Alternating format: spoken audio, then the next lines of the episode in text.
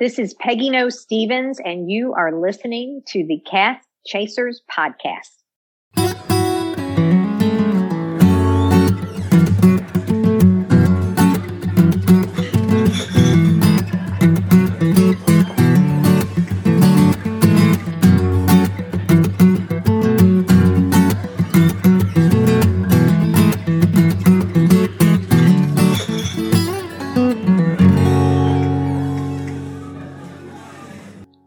Bobby. All right, Aaron. So take a deep breath. Exhale. Close enough. Had you guys do that because I know we're all very excited for today's episode. And part of the reason that we wanted to uh, get the scheduling right, get everything teed up, is because we have a rather incredible guest joining us today. when you meet a rock star and she's probably not going to recognize herself as one because she's super humble and awesome but she's a rock star to us so to have her on the show is is um, nerve wracking. I don't want to say nerve wracking, intimidating.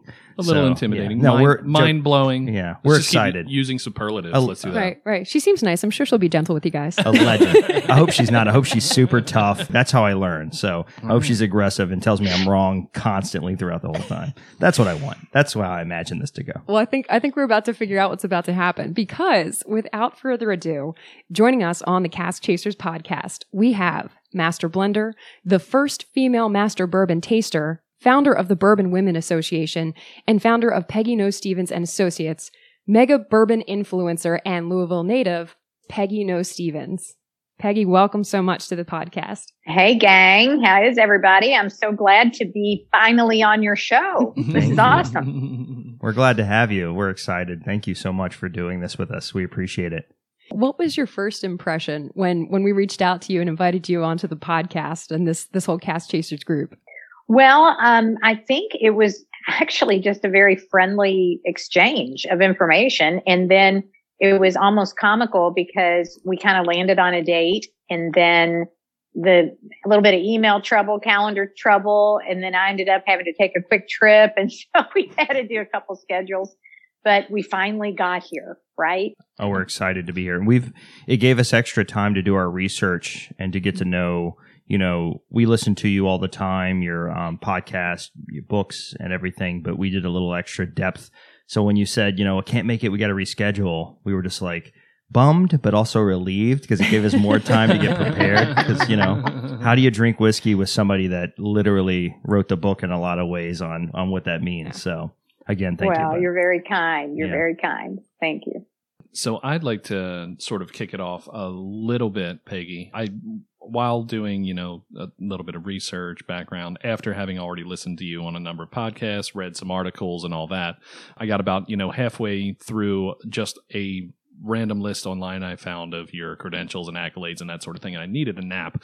And mm. then after that I, you know, I came back to it and read through the rest of it, and I mean, it's the you're a, a mainstay, a, sort of a modern cornerstone in the whiskey industry. I think one thing I'd like to start talking about is just how I've heard you sort of tell your story a number of times on a number of different podcasts, but I learned something new every single time you you tell you tell your story. So if you could just uh, for those very few of our listeners that have probably never that have never heard of Peggy Noe Stevens, who is Peggy Noe Stevens? Where'd you come from? How'd you grow up? And what led you to where you are right now? Sure. Well, first of all, if only my husband would say such flattering things to me. I'll text As, him. as you, I've been telling him I'm great for years, and he It's still doesn't about time he hears it. But yeah, yeah, he, he needs to step up. That's all I have to say. But um, no, I, actually, my whole career, honestly, has been in whiskey or some type of hospitality or entertaining. And you know, born and raised in Louisville, Kentucky. You know, it's no secret, of course, that there was always bourbon in our house, whether it be in the eggnog or my mother's, you know, highball growing up. I, I, I still can smell that, you know, as I was, as we, we'd be hosting parties. So I have to say that my mom and dad gave me really, I think the foundation of entertaining and, you know, being happy to see people and wanting to be around people and hosting you know, so I will absolutely say that. And then, of course, growing up in Kentucky, I went to the University of Kentucky, you know, always there was, you know, bourbon and, and Coke. I hate to say it at that point, uh, in my tumbler at football games and, and other, other parties. So, you know, again, bourbon came on the scene. Then I actually had an internship at the Hyatt Regency in Lexington. And that really formed kind of the, the catalyst to my first job in the hotel industry once I graduated. And I ended up being in catering and convention services and uh, learned all aspects of wine and food and culinary and be back in the kitchen with the chefs designing menus and, you know, and of course, bourbon was there again. I worked at three Hyatt hotels in that early period uh, of time in Chicago, which taught me just, just a ton and really made me grow up, frankly, uh, working in a big city and learning a lot about innovative initiatives, you know, in hospitality. And then when I finally came back to Kentucky, uh, Brown Foreman actually headhunted me. And that goes back to like 1990, I think. And when they headhunted me, it was about a position that, uh, to start kind of this event planning, meeting planning, travel department. And so based on all my hotel, you know, foundation, I, I was anxious to, you know, start at a big company because if you've ever worked in boot camp hotel, uh, I call it, um, it's, you know, grueling hours and, you know, you're on your feet all the time. It's like restaurant work. You know, that's mm-hmm. why I always admire restaurant people. It's, it's really hard work. And so I was kind of interested to see what life would be like on the corporate side. And through many, many years of working there, I had so many opportunities. I believe I was there 17 years. So I did everything from, you know, travel all over the world, you know, creating these beautiful, you know, spirit events, whether they wine or, or, or whiskey events. And then, um, later on started with the Woodford Reserve Distillery. I was part of the opening team, uh, that created uh, the guest services program. And it was there, frankly, that uh, Lincoln Henderson, who was the master distiller at the time, uh, really valued my palate. And he he was a foodie, which I loved because we always talked about you know food flavors and whiskey and and so the more I heard him speak, the more I was around him. The general manager finally came to me and said, "Hey, what about if we train you formally?" to become a master bourbon taster and you can help, you know, be an ambassador and, and we'll put you on the road and you know, have people taste with you and teach and educate. And, you know, another, um, part of it was, you know, going in the warehouses and drilling barrels and pulling samples and, you know, doing all of those types of things. So of course I jumped on it, uh, because being a master taster isn't anything you really go to school for. you know, it's not like a degree, which it's probably going to be a degree one of these days, just like distilling. Uh, but that was really, I think, so important because that master taster title and all the things I do fast forward today in my company, which I've had my company now for 13 years. I, I, I use my skill set every day, you know, profiling whiskey, building brand destinations, which is what I do now with my PNSA team. And we have built 32 visitor centers, uh, across the nation and do tasting programs and retail environments. And, you know, alongside of that, uh, when I started my business, I decided too that the, the industry really wasn't speaking to women. And I knew that all the time that I was in the spirits industry prior to that. But when you're in your own company, you can do whatever the hell you want. so that's when, that's when I decided, Hey, we've got to start talking to women. We, we've, you know, they're the other half of the population. So in 2011, uh, pulled a really cool group of women together who I knew was as spirited about, you know, bourbon and the culture and lifestyle around it. And we organized, uh, the now known Association Bourbon Women, which we're celebrating our 10 year anniversary this year. Wow. Which is just, uh, it's amazing. I mean, I, it's a, been a blink. I will tell you that. Mm-hmm. Uh, it's been an amazing journey. Literally thousands of women across the U.S. who, you know, really come together to celebrate our signature industry. And um, it, it's just been a fascinating relationship. Uh, and, and the women that I meet, and I'm sure we'll talk about this later, but have just been so important to not only my career, but just my life, what they've done for me personally. My um my wife is actually a member. She's a she's a part of it. Oh, great. Yeah, and um, you know, we're lucky.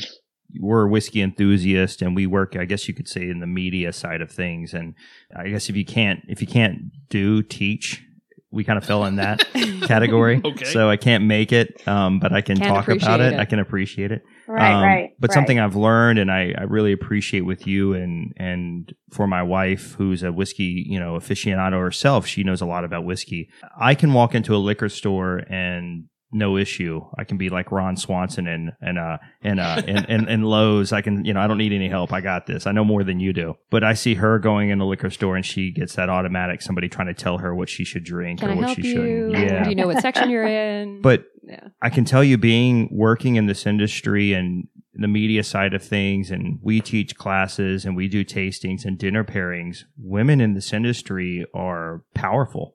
I mean, there's a voice. Uh, they're super knowledgeable. I've learned more from that element than I have anywhere. A woman's palate blows my mind. I, we always joke around about, you know, we'll taste something and I'll say, yeah, I taste vanilla. And then my wife will taste the same thing and she'll go on this journey. And then I'm like, that's in there? All of that's in this glass? And then I heard you once say to someone, I, I can't remember where it was, but somebody said they tasted citrus. And you were like, well, what kind of citrus, honey? Tell me more about it. Go into depth. And it struck me as this empowering moment where I, we're not listening enough and, uh, or thinking enough about it. So thank you for being out there and making what should be, really. I mean, more women, more women doing amazing things in this industry and killing it. Well, thank you. And, you know, it, it's funny because what we have found over the course of 10 years of bourbon women and, and women in general, it's more than just the demographic. It's the psychographic of a female. Mm. And that psychographic of women uh, that drink bourbon specifically, and I'm telling you, I've been up close and personal to this for 10 years or more, is they're very confident women. Uh, they love soft adventure. They're curious. They're foodies. They love to travel. They're fun spirited. They're really intelligent women, m- mainly professional women. It's really that psychographic that surrounds them. But the other piece of it that I really think that we debunked the myth in the industry is that you had to dumb down lower proof and sweeten bourbon in Mhm. order to make women like whiskey. Uh, and that was simply not the case. We, we did blind tastings. We have done research studies by universities. We, we've done it all. And they traditionally go for higher proof, more robust and spicier bourbon. I knew it. I'm so happy right now. Are you a barrel? Are you a barrel strength girl? I do enjoy barrel strength. I also enjoy Yeah. a peaty scotch and uh, full body Ah, wine. So See what I'm saying? Yeah, Uh-huh. right. The more robust, the Mhm. more flavor. And that goes to what you were saying about my citrus comment. I, you know, I write, I'm a reviewer for American Whiskey Magazine. So I, I review about 25 blind tastings a quarter. Okay. And I write all the tasting notes and, and all of those things. And what I try to have people understand is, you know, you really can, because of our food memory, go deeper into a flavor, what I call the flavor intensity. mhm. So instead of just saying, well, I taste sweet, you know, you identify that sweet, you know, and they might say, well, I taste sugar. Well, what kind of sugar? You know, golden sugar, cane sugar, brown sugar, sorghum, molasses, syrup, what, you know, and then all of a sudden, woo, that, that vocabulary just starts talking. And it's really exciting when I see people open up and get relaxed about, you know, the vocabulary of what they're drinking instead of getting real tight and saying, Oh, I, you know, I'm intimidated, Mhm. you know, cause really anybody can do this. It's just I've had a hell of a lot of practice in a good way. Some, sometimes you get, I don't want to say scared, but you'll drink a whiskey and all that comes to mind is vanilla, leather, and the, the you know, Sure. the basic notes. Traditional. Right. Yeah. And you don't want to say it because you're you're just saying the notes that everyone says, but sometimes that's just what you get and I respect it. But then you'll hear somebody throw out pencil eraser or something aggressive and you're like, "What?" And then you Uh-huh. taste it and now you taste pencil eraser. So you're right, Uh-huh. there's that brain part that clicks in and just makes you, I guess, makes you taste that thing and you can kind That's of guide right. somebody through mentally with it. I wrote down the word psychographic. I wrote that down because I think that encapsulates something that on one side, I've been trying to articulate in a better way as far as things that I'm observing about women in whiskey, right? So, for example, we've been talking with a lot of incredible women in the whiskey industry to uh, release our Women in Whiskey series in March. And one of the themes that I've been seeing is you have so many women who kind of got their way into this industry through events, through hospitality, through understanding more of this type of spirit's place in our culture as part of our experiences and the memory making with people. And then when you combine just maybe a more subtle or nuanced uh, palate or ability to taste all those different flavors because it clicks into a memory, not trying to recite a mash bill. Mm-hmm. I think you get Mhm. this beautiful pairing of understanding whiskey's place in our lives and also how many more layers there are to go through it, even if you don't have years of experience in making it. Hundred percent. I, I agree with you hundred percent. And you know, even how I started um, with my first question that you asked of me, uh, I went back to my childhood Mhm. and thinking about just the aroma of eggnog, bourbon, you know, with bourbon in it, and my mother's whiskey or a highball rather. Mhm. Uh, you know, it, it's those memories along the way. And then I went to college and it was in my tumbler. And then I went, you know, we, we all have these memories of aromas and, you know, the time that we drank XYZ. We all remember that great bottle of red wine that we had once in our life that we'll probably never drink again. you know, it, it's, it's all of these really kind of key special moments and relationships that you, that you really embrace, you know, and, and think about when you're, when you're tasting spirits. Absolutely. And, and it kind of makes me wish that maybe we were able to, maybe for the next time through, we'll be able to taste something that none of us have tasted before. I'd love to make a tasting memory with you Mm. on that. There you go. That'd We'll be put it on the oh, I would love that. yes. Um, now that would be fun. We'll do our own blend together on, love on it. air. I love it. I'm not going to fight that. we so Yeah. we had the opportunity um, to blend. We partnered with uh, Reservoir Distillery um, out of Virginia, and Jay brought up his wheated, his wheat whiskey, rye whiskey, corn whiskey, all at 100 proof, and we we mixed them ourselves and blended them ourselves. Mm. And as a team, as a Cast Chasers team, we had a few people there, and we kind of made our own and bottled it with our logo on it and sold it on the shelf. We believe it's probably the best rye because it turned out to be a high rye that exists. I try to tell people, you got to remember too, there was a moment there that we had experienced together that made it even more special. Mm. And I try to sell that idea too behind why our whiskey's so amazing. First off, it is great. First off, Second off, plug. there was a moment that we shared together. So it was a lot of passion and love that went into it. So I, to your point on, it's not just what's in the bottle; it's the memory that went behind it, or the the, the passion, or the story, or whatever it may be that adds to that kind of mental flavor. I guess if, if that's the right. it really term. does. Yeah, it really does. And, you know, I, I'm, Bourbon Women, you know, we're celebrating all year long our 10 year anniversary. And one of the initiatives that we're personally excited about, because now we're going to make new memories, is exactly what you just said. We're pulling together many of our experts who are our members and on our board, and we are going to different distilleries to taste according to a woman's palate. Mm. And we will be launching that program this year of what we find and what we bottle. We're going to video the whole thing. It's going to be amazing. And I can't wait to see who we meet along the way because we'll be pulling women who work for those distilleries in with us. Mhm. And it's just going to be this big powwow. Of a, and we're excited it. about it. That's Very awesome. excited about it. So uh, Bobby and I are fortunate enough to have somehow surrounded ourselves with amazing women that also love whiskey.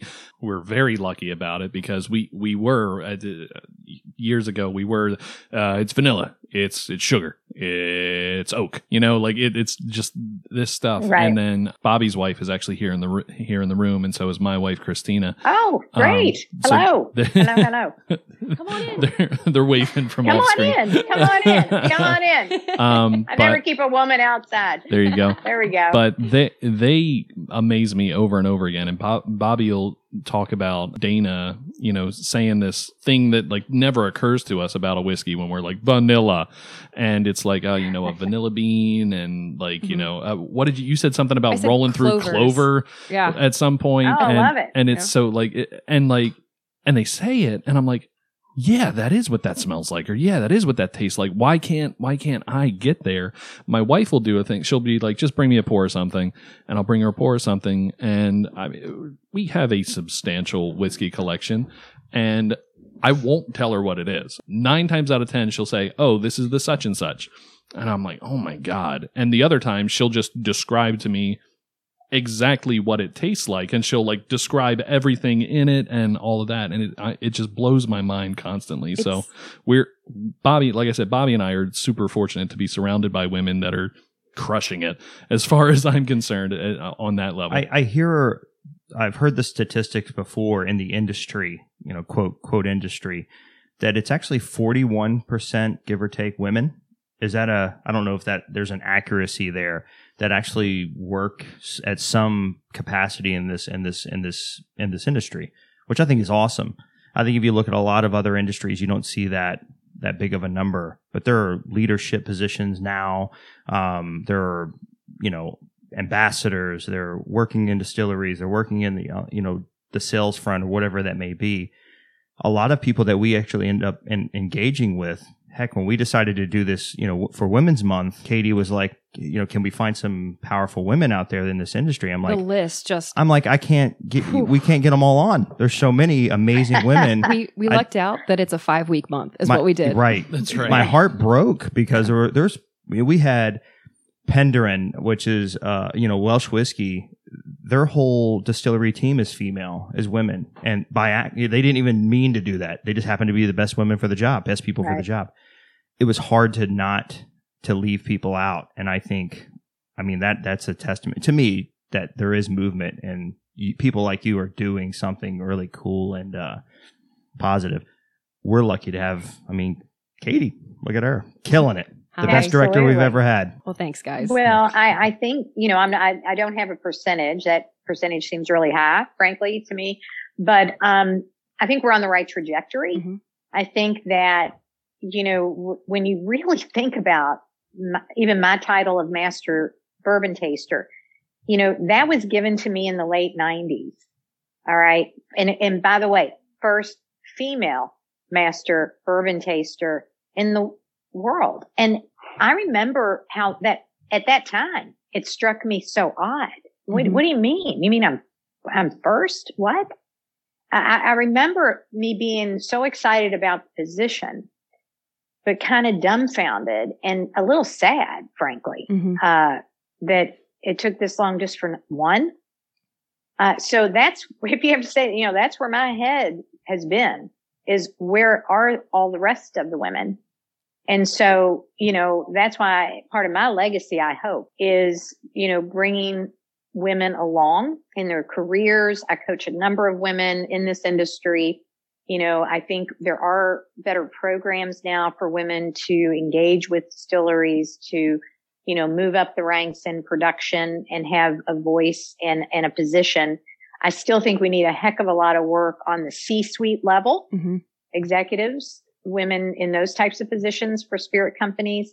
Uh, but we're moving along. And like I said, we're, we're headed in the right direction. And then, you know, the second piece of that is pay scale.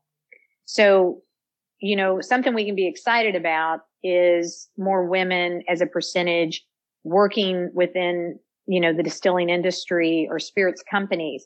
But where I really want to get excited about is comparing the pay scale and to see, you know, what women truly are making compared to men in equal roles.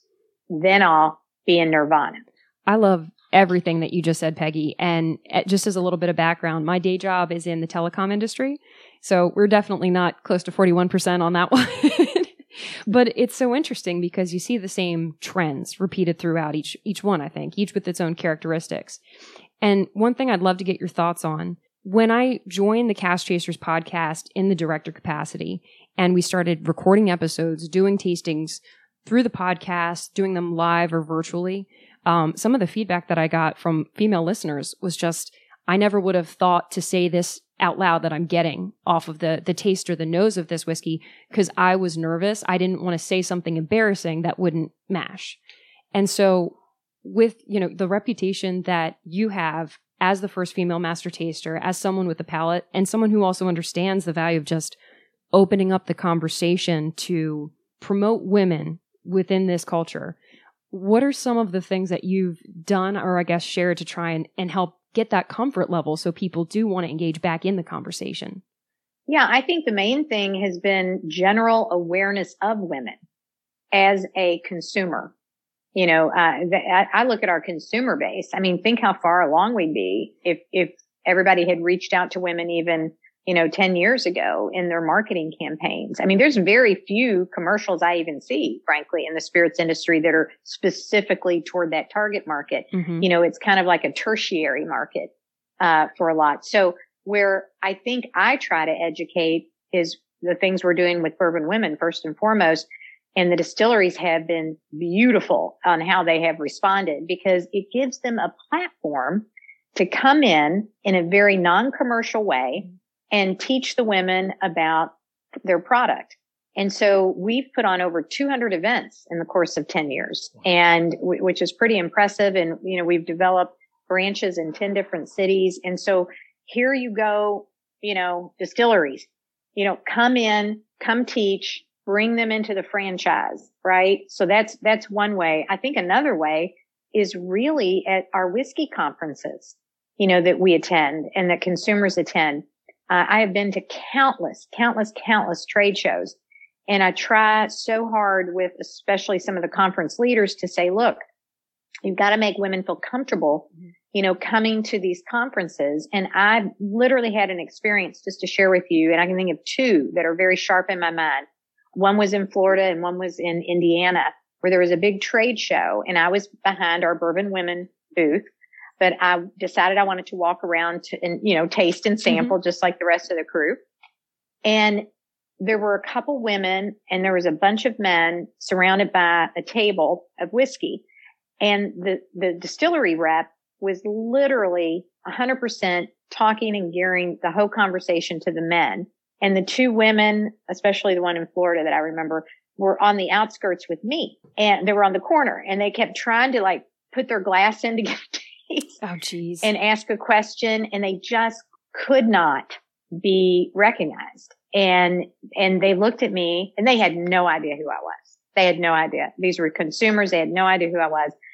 Um, so I took it upon myself just to really kind of raise my voice and say, Hey guys, these two women have some questions over here. Can you hear them? Uh-huh. Nice. Love it. And and the head turned and then they recognized it was me, the uh, the distillery people, mm-hmm. and they're like, "Oh, Peggy! Oh my gosh! Of course, of course, of course!" You know, it's those moments. Or if you're at a bar, you know, and the woman gets to the bar and steps up to the bar, and you know, they ask what she'd like, and says, gosh, I'd love a, a great Manhattan. Oh, okay. They're going to assume that, you know, she wants the lower proof, mm-hmm. you know, whiskey or a call, a call brand mm-hmm. instead of asking what bourbon would you care for? Right. In the Manhattan. They just assume. So it's those little moments that I'm just saying, you know, bartenders, mixologists, be aware of the audience, you know, whiskey conferences, be aware of that audience you know, distillery reps, be aware of that audience because the more you're aware, I promise it'll pay off on case sales. Do you ever think about, so that instance at the conference with the woman from Florida that you mentioned, do you ever reimagine what their reaction would have been if you hadn't been Peggy Noe Stevens? Like if you were just another female bourbon enthusiast there just trying to get recognized. I can't imagine. I mean, no, I probably can't imagine, but knowing me, regardless, I probably just would have elbowed my way in. Uh, you know, elbow my way in. Eventually got to the you. table and got to my drink, and you know, but um, and it just it just doesn't need to be like that. And yeah. so, again, I give an A for effort in the industry right now because we're headed in that trajectory. But there's just still so much more work to do.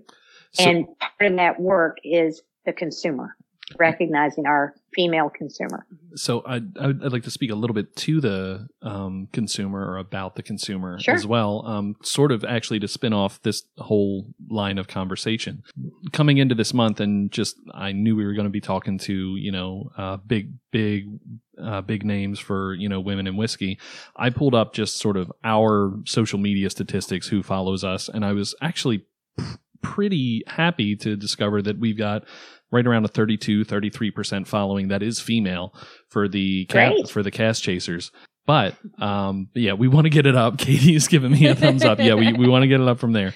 But what would you say to someone who is a whiskey or bourbon enthusiast that maybe kind of wishes their spouse was involved or you know had an affinity for it or would even try it and not just sort of push it away?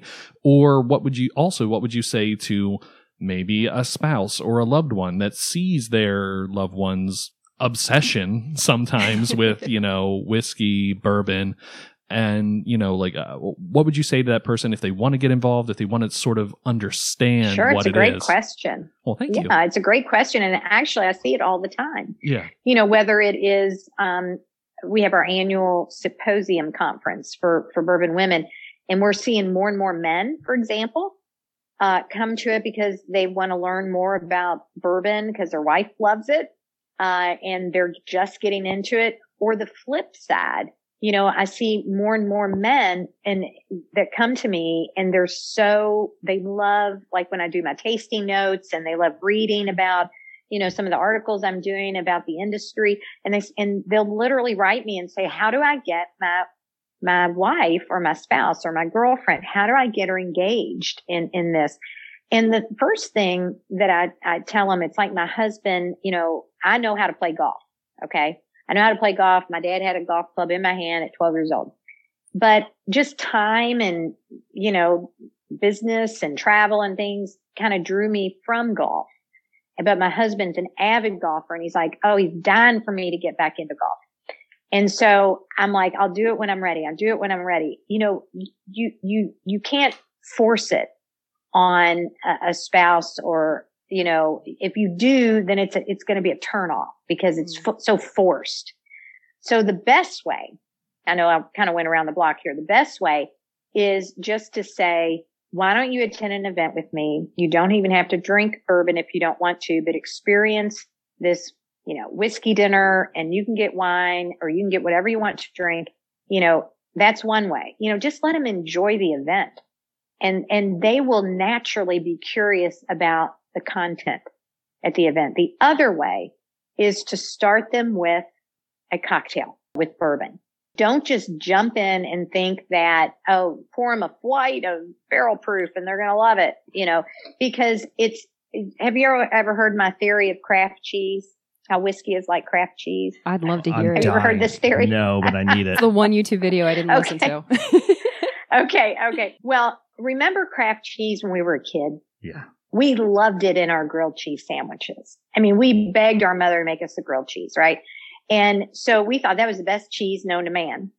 Then as we graduated a little bit, then all of a sudden one Christmas somebody introduces you to Gouda and you're like, this is cheese? My gosh, I've only ever had those little square orange things. And so this Gouda is like, I'll never eat anything else. It's so good.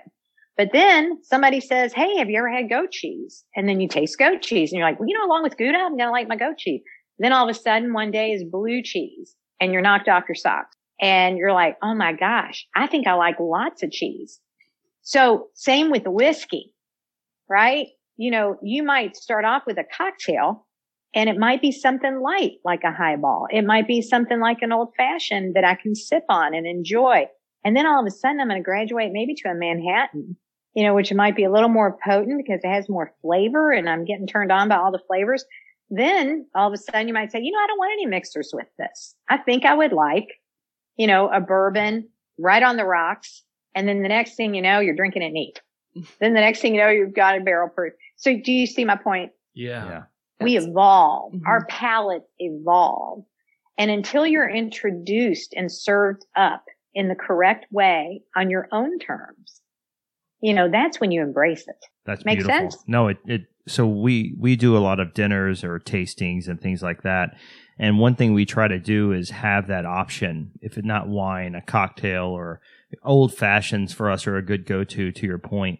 We do our best to recognize our audience is going to be whiskey drinkers and then non whiskey drinkers. So we want them to notes is a big part of it. And we did a dinner recently and uh, old fashions were a big piece of that dinner. So we were pairing these great whiskeys with the food, but we were also serving the old fashioned with the food. And what we were trying to get people to notice is not the whiskey, but the notes, how it paired with the food. What did you Correct. taste in the food that you enjoyed? See, and that's the fun part. Exactly. Oh, it was a blast. Good. Good for you. But it helped. So my niece, she is new to the whiskey world. She does it because you know her uncle Bobby's in the whiskey world, so she wants to. Her aunt Dana's in the whiskey world, so she wants to be in it too.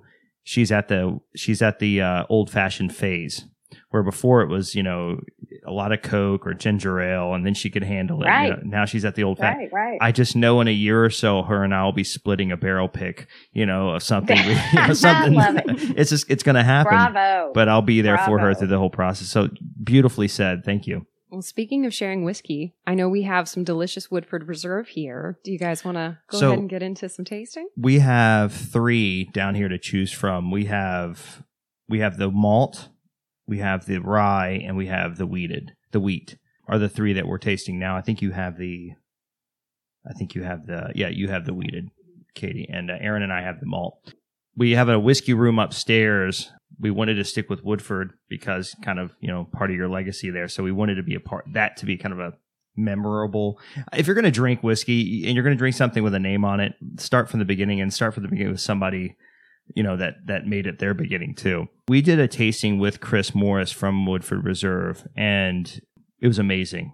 And he walked us through what we should taste, how we should taste, but he used terminology that I found interesting and he defined it to a way that made more sense and make I'll give you an example. He used the word balanced. And I would often say this whiskey tastes balanced. And then he taught us what that word really meant. And it was not what I thought it meant. He kind of taught us that the, and, and I've gotten this from you too, especially with tasting notes. It's important what you say. And then if you're going to lead a tasting like we do, it is very important what you say. Because to say something is balanced or say something is citrus or to say something is piney or whatever it may be, your listeners need to know what that means.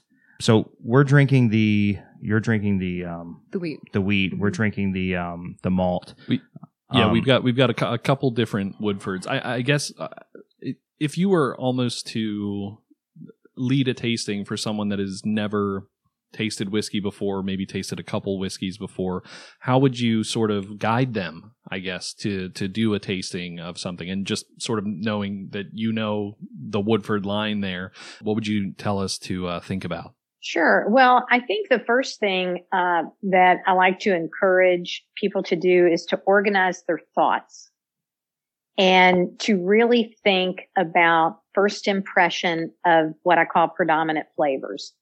So, you know, without too much, you know, pomp and circumstance, when I ask somebody to nose a whiskey, you know, I'm going to ask them just take some air in through your nose, keep your mouth open a little bit and then pull it away very quickly. What was the very first snap decision on the nose? What, what overcame you? Salted know, caramel that ice is- cream. cereal. grain. Okay. Gingerbread. Love me. it. Love it. And, and normally that is going to probably follow into a predominant flavor. The reason why I like to do that is because you have to trust your first impression. Mm. Uh, now, when you taste it, here's where the organization and focus comes in. What I look for, and this is exactly what Lincoln Henderson taught, so this is no different, was to look for complexity. Mm. Okay. You know, he might have said balance. I say complexity. Uh, because any bourbon that can walk you around the proverbial flavor wheel and you can describe in each category of fruit, spice, sweet, earth. You can go on to herbaceous. You can go on to florals. You can go on to so many, but I try to organize my thinking because think of what we do. Normally when people take a sip of whiskey, they'll go, mm, I get some vanilla. I get some pepper. I get some, those might be the predominant things you're getting. But let's zero in and organize our thought and just think fruit only. So take a sip of what you're tasting right now and only think of fruit. Only focus on fruit, which by the way, a little trick, if you want more fruit notes to come out is to add a couple drops of water. That brings the fruit notes out if you like. But when you organize your thinking and you're only thinking fruit, what did you get? Don't think of any other flavors right now. Pear. I was I was Okay. gonna say mine was like a golden apple into a pear, and then I got like a little There bit you of go. vanilla Yeah, finish. Mine was apple, but like a sweet apple. Great, great. And and I love that you defined it as golden and sweet. Because normally if I say I taste apple, that's when I challenge you. Is it a red apple, a golden apple? Is it uh, green? You know, because that's very different. Mhm. Green is tart, red is sweet, golden delicious is light and airy, and you know, uh, like a pear. Like you, I think you even said that, didn't you? Mhm. Mhm. Pear Pear. Yep. to apple. Right. So see what I'm saying? This is how I guide people. What's impressive about it, it, it, so I, I, I, my degree was in psychology and I worked with children. That child development was my, was my focus. Um, I didn't use that, obviously. I went to drinking instead. But anyway, before, back in the day when I wanted to, that uh, is a psychology. you know, yeah. so they would you would introduce things to kids to whether it was for trauma or whatever it may be you would introduce these small items and they would build a story based on you can't just you can't just say what happened to you you have to introduce small sections what happens with kids is they build a story off those small pieces they put a, put together a puzzle so right. thinking through this with you, I tasted pear, and then I'm think I'm actually picturing myself. When's the last time I had a pear? What kind of pear was it? It was one of those brown Correct. pears. I don't remember what. Do you- what those do you know are what I like was a called. thinking Bosc, Bosc pear. Yeah, and I was thinking, man, it had a, a bitter kind of nice sweetness, but there was a bitterness to it. Do- a whole yeah. moment happened in my head, and it helped Good. me. You know what I mean? good. That's so funny that Yes. you went there because I went. So I went in Bartlett pear, and the thought that went through my mind was the last time I made like a pear and goat cheese and pecan salad, and how frustrated I was that I didn't get the pears at the perfect point of ripeness. And I was like, oh, it's still gonna taste like it. Yeah, that's so cool I, to me. I'm, I hear you, girl. That's I, I'm with you on pears. Yeah. They have to be good and ripe. Right. But that's my point: is that I like to take a category at a time and organize my thinking, especially when I'm doing tasting notes, because you know then you can exhaust yourself on all the fruit notes that you get, and don't kill yourself on it. If all you get's apple and pear, and that's it, I can't get any more fruit notes, then leave it alone. Now let's go to spice. Take a sip. And I want you to only think of the category of spice. Do you guys feel like you just leveled up to the next round of a test? Yeah, this is awesome. I feel like I'm being tested for NASA, and I might fail. That's what it. There you that's what- go. no.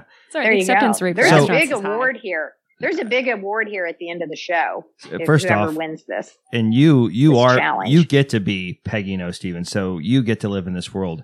To go in a tasting with you in itself is amazing, and I know I've given you many accolades, but that and also intimidating because I'm like I don't don't say the wrong thing. Know your spices, Bobby. You guys know are doing your great. Spices. Keep going. Nutmeg. Well, see, that's that's the thing is that I love. I mean, I know the experts always tell you what we think, but anybody really can do this, and that's my whole point. Is it's food memory. That's Yeah. all we're doing is food memory. So think spice. What'd you get? I got nutmeg. Nutmeg. Yeah. Okay. I- Anybody else? I got like a dried ginger. I'm trying. I'm trying to reach Great. to, to to dried ginger. What sort of ginger? I was going to say ginger, but that like a, uh, more of a dried sort of powdered ginger. And to your point, Aaron, well, I love that because it is different. Mhm. It is different than a raw, Mhm. fresh ginger. that's what I was You're going right. to say. My nutmeg is it's that cooked Christmas nutmeg. Oh, yeah? It's not that Yeah. you smell. Not that you smell from Like the baking spice. Yeah, Like baking exactly. spice.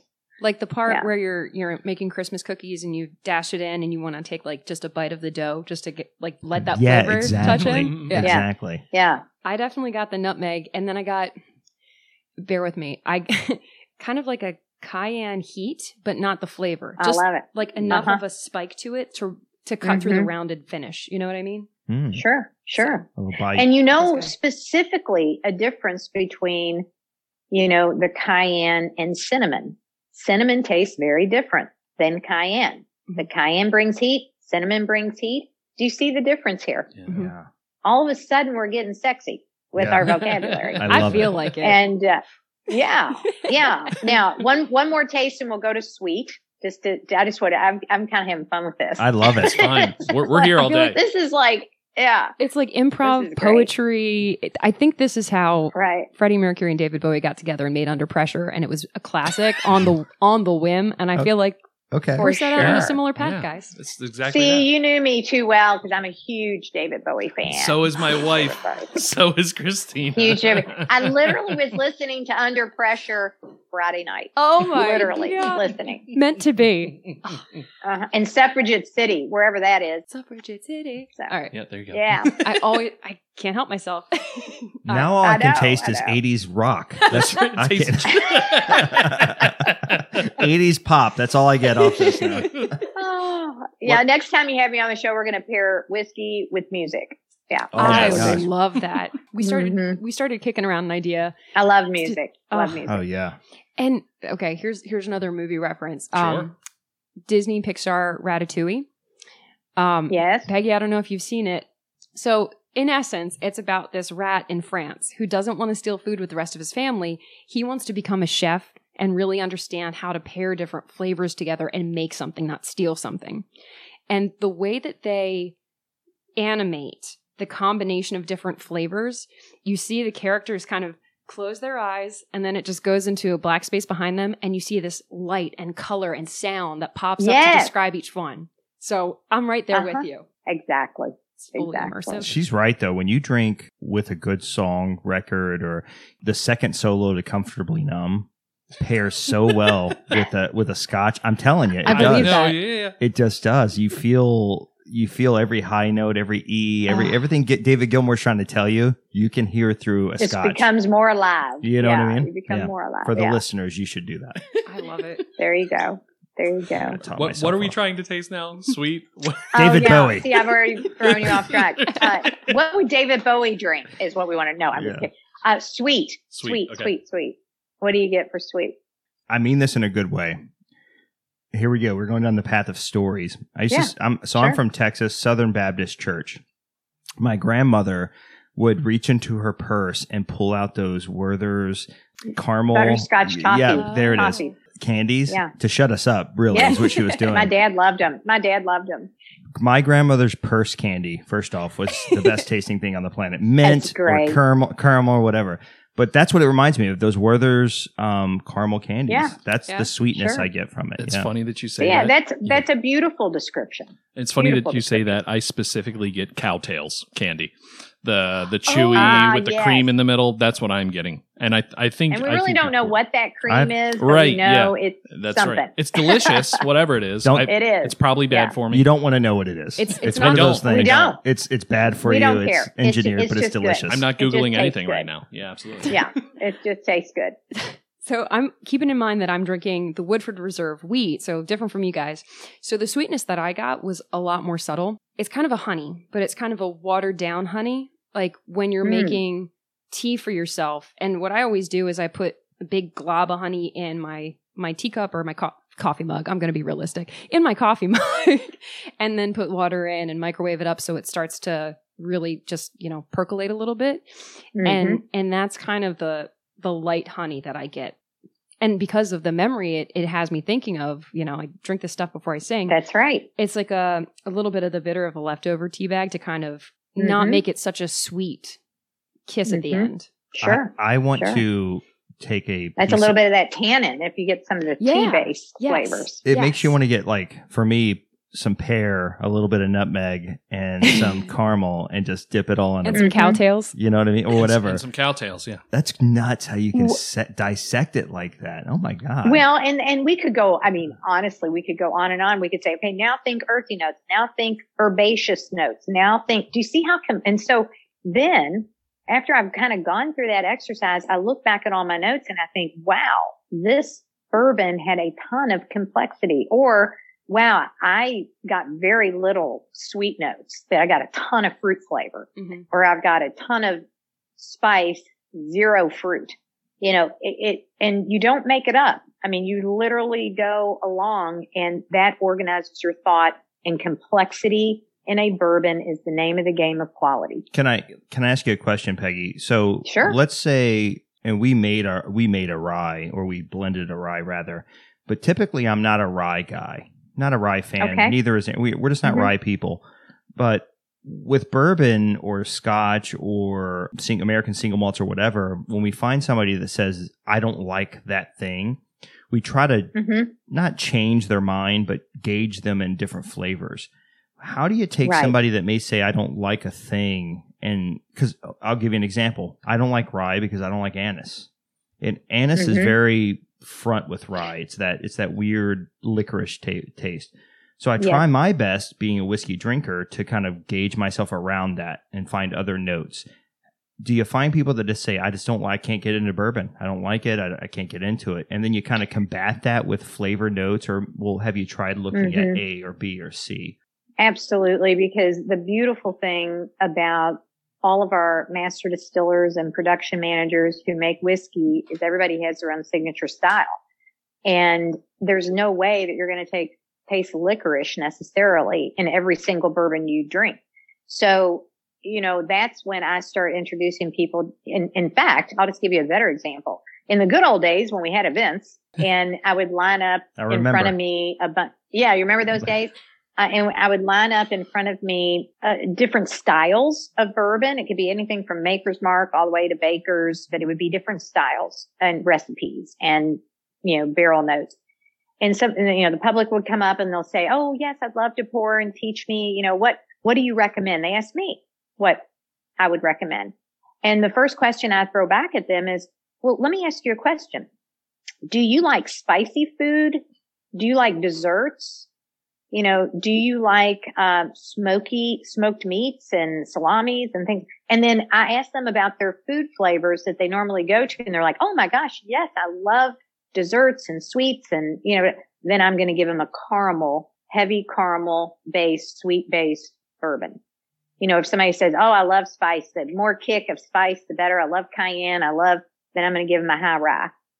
Mm. So to your point, to your point, I think the big education is guess what? Bourbon is not all alike. Bourbon is a whiskey, not all whiskey is bourbon, you know, but all bourbons are not alike. And God bless our master distillers for making it that way because we have different styles and keep introducing to people based on what they normally gravitate to. Because I don't care for licorice at all. You know, black licorice, I'll eat red licorice, but not black licorice. Mhm. So when I taste black licorice in a bourbon, I'm not thinking that bourbon's bad. It's just not according to my taste. Mm. Gotcha. No, that's amazing. That's what a great way. What a great what a great teaching tool for people new to the whiskey world, or even myself. And you know, I've been in it for a while, but I find myself, you know, putting up a wall when I probably shouldn't. I just need to look elsewhere. You know, based Right. on that. Yeah, Right. Just gotta be open minded and get into the, the open minded. Yeah. Yeah. Yeah. Everybody has to relax. You know, Calm- That- calm down. Yeah. Calm Just down. calm Let's settle down. and let's have some fun. Jeez, How about we have come some on, fun? people. Stop being Yeah. so serious and just drink it. Peggy Yeah. says calm down. I mean, it's so funny. It's so funny to me because, um, you know, when people would enter a class of mine and, you know, to teach and everything, uh, they'd be, they would be nervous on what to say, or they would be afraid of saying the wrong thing. And that's not what our bourbon industry is about. We're about having fun and enjoying the product no matter what way you drink it, whether it's a cocktail, if it's tomato juice, whatever you, the way you want. whatever you want Yeah. do whatever you want. And That's you know, amazing. that's, that's how we'll win as an industry is making it approachable and friendly. So, Peggy, you might have already preempted me on this one, but as, as we get close to close, knowing that the Cask Chasers is all about reaching out to new whiskey enthusiasts and also helping experienced whiskey enthusiasts kind of stay on their toes and just keep experiencing things in a different way, what kind of parting advice, words, thoughts would you have for our listeners based on your, your experience and, and everything that you've done for the industry? I, I would say that it's exciting for me being in the industry when I see a consumer get excited about the anticipation of drinking a new product. Okay. That's a thrill for me to watch them, how they engage with the product. For the consumer, I would say explore, look at bourbon as a soft adventure. And the stories behind the bourbon are truly almost more important than the bourbon itself because I have a, a huge fascination and affinity for different master distillers because I've gotten to, I've had the luxury of getting to know them personally, you know, over the course of time. You know, I think of, of our younger generation, like the Caleb Kilburns of Peerless, who is just as wonderful of a human being you can ever imagine who's making great whiskey. So it makes me like his whiskey better, honestly. Mhm. So it's all about our relationships we make along the way and learning about the stories behind the bourbon and your relationship with that bourbon. Um, and it's all soft adventure. It's all soft adventure. And I, I think everybody should just have fun with it. It's great to have your favorites.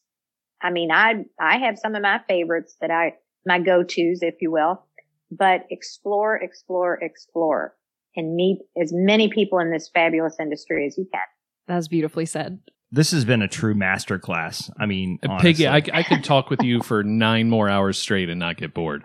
So we've I mean, done, and I mean this. I, I keep, you know, showering you with these compliments. I, I didn't want to be gratuitous. I didn't. I love you. I'm not, Listen- I mean, you said you do have a wife or I do. My wife. Can I say something? I mean, I'm getting more, I'm getting more compliments here than. Peggy, I said in a message to our group, I said, I, I'll, I'll say it over the air. I don't care. I said, Peggy Noe is amazing. She's a treasure. And my wife texted back, should I be worried? And I literally texted back, maybe, hopefully. You, ser- honestly, you have been fantastic. It's, it's, it's, you are a legend in an industry, regardless of, you know, opinion or whatever. You truly are. And to sit with you and to taste whiskey and to learn the, who who better to tell you how to taste not how to taste but a way to taste than you and that's that's important it's not just me because Cask Chasers is something that's important to me bringing you to our listeners is important to me because i want them to hear how important women are in the industry stop looking at women like they're second class to whiskeys you know start tasting whiskey appropriately enjoy yourself when you're drinking it stop being snobbish so That's to right. hear people like you say, drink it with tomato juice, you know what I mean, or whatever. Right. Seriously though, that that's empowering. That's emp- that's powerful, and um, it means the world to me. So yes, my wife should be worried.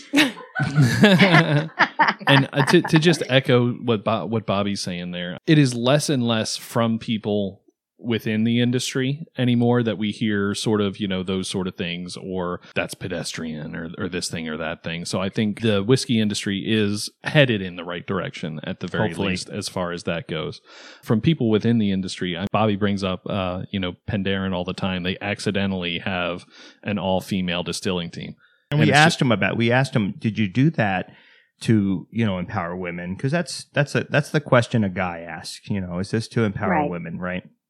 And our friend Mike, who is the ambassador for them, said we just hired the best people for the job. Yeah, and I think you're just seeing more of that. It's as well it should be. It's Yeah. that. yeah, the mm-hmm. best people for the job. the best people That's for the as job. well it should be.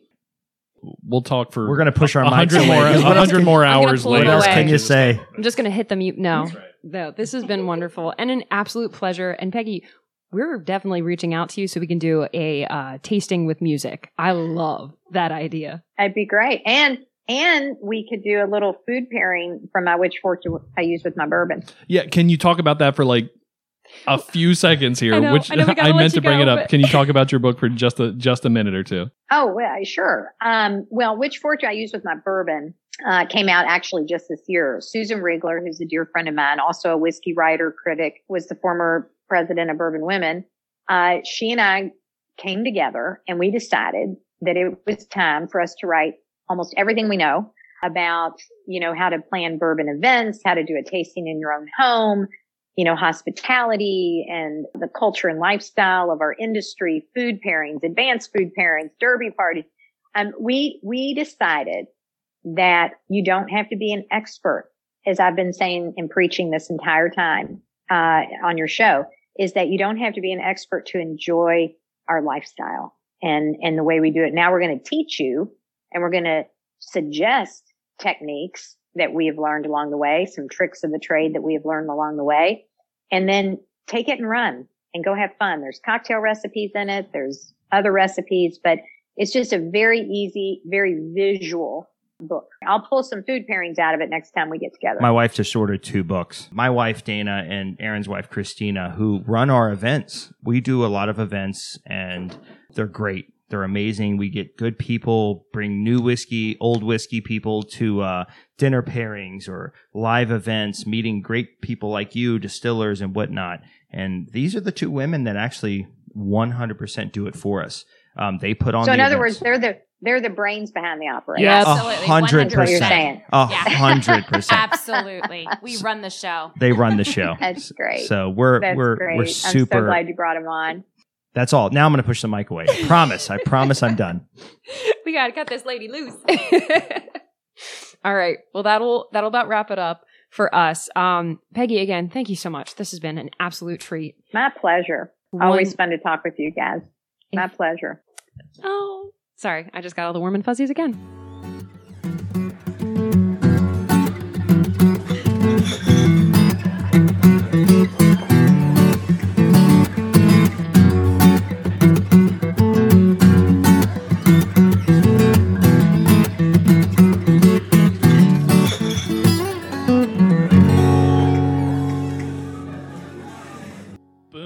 She would do it in the first. That's right. Peggy, Consummate no one does it in the first run. No one. We don't do it in the fir- in the first shot. Thank you so much. Well, you know, when you got it, you got it. right.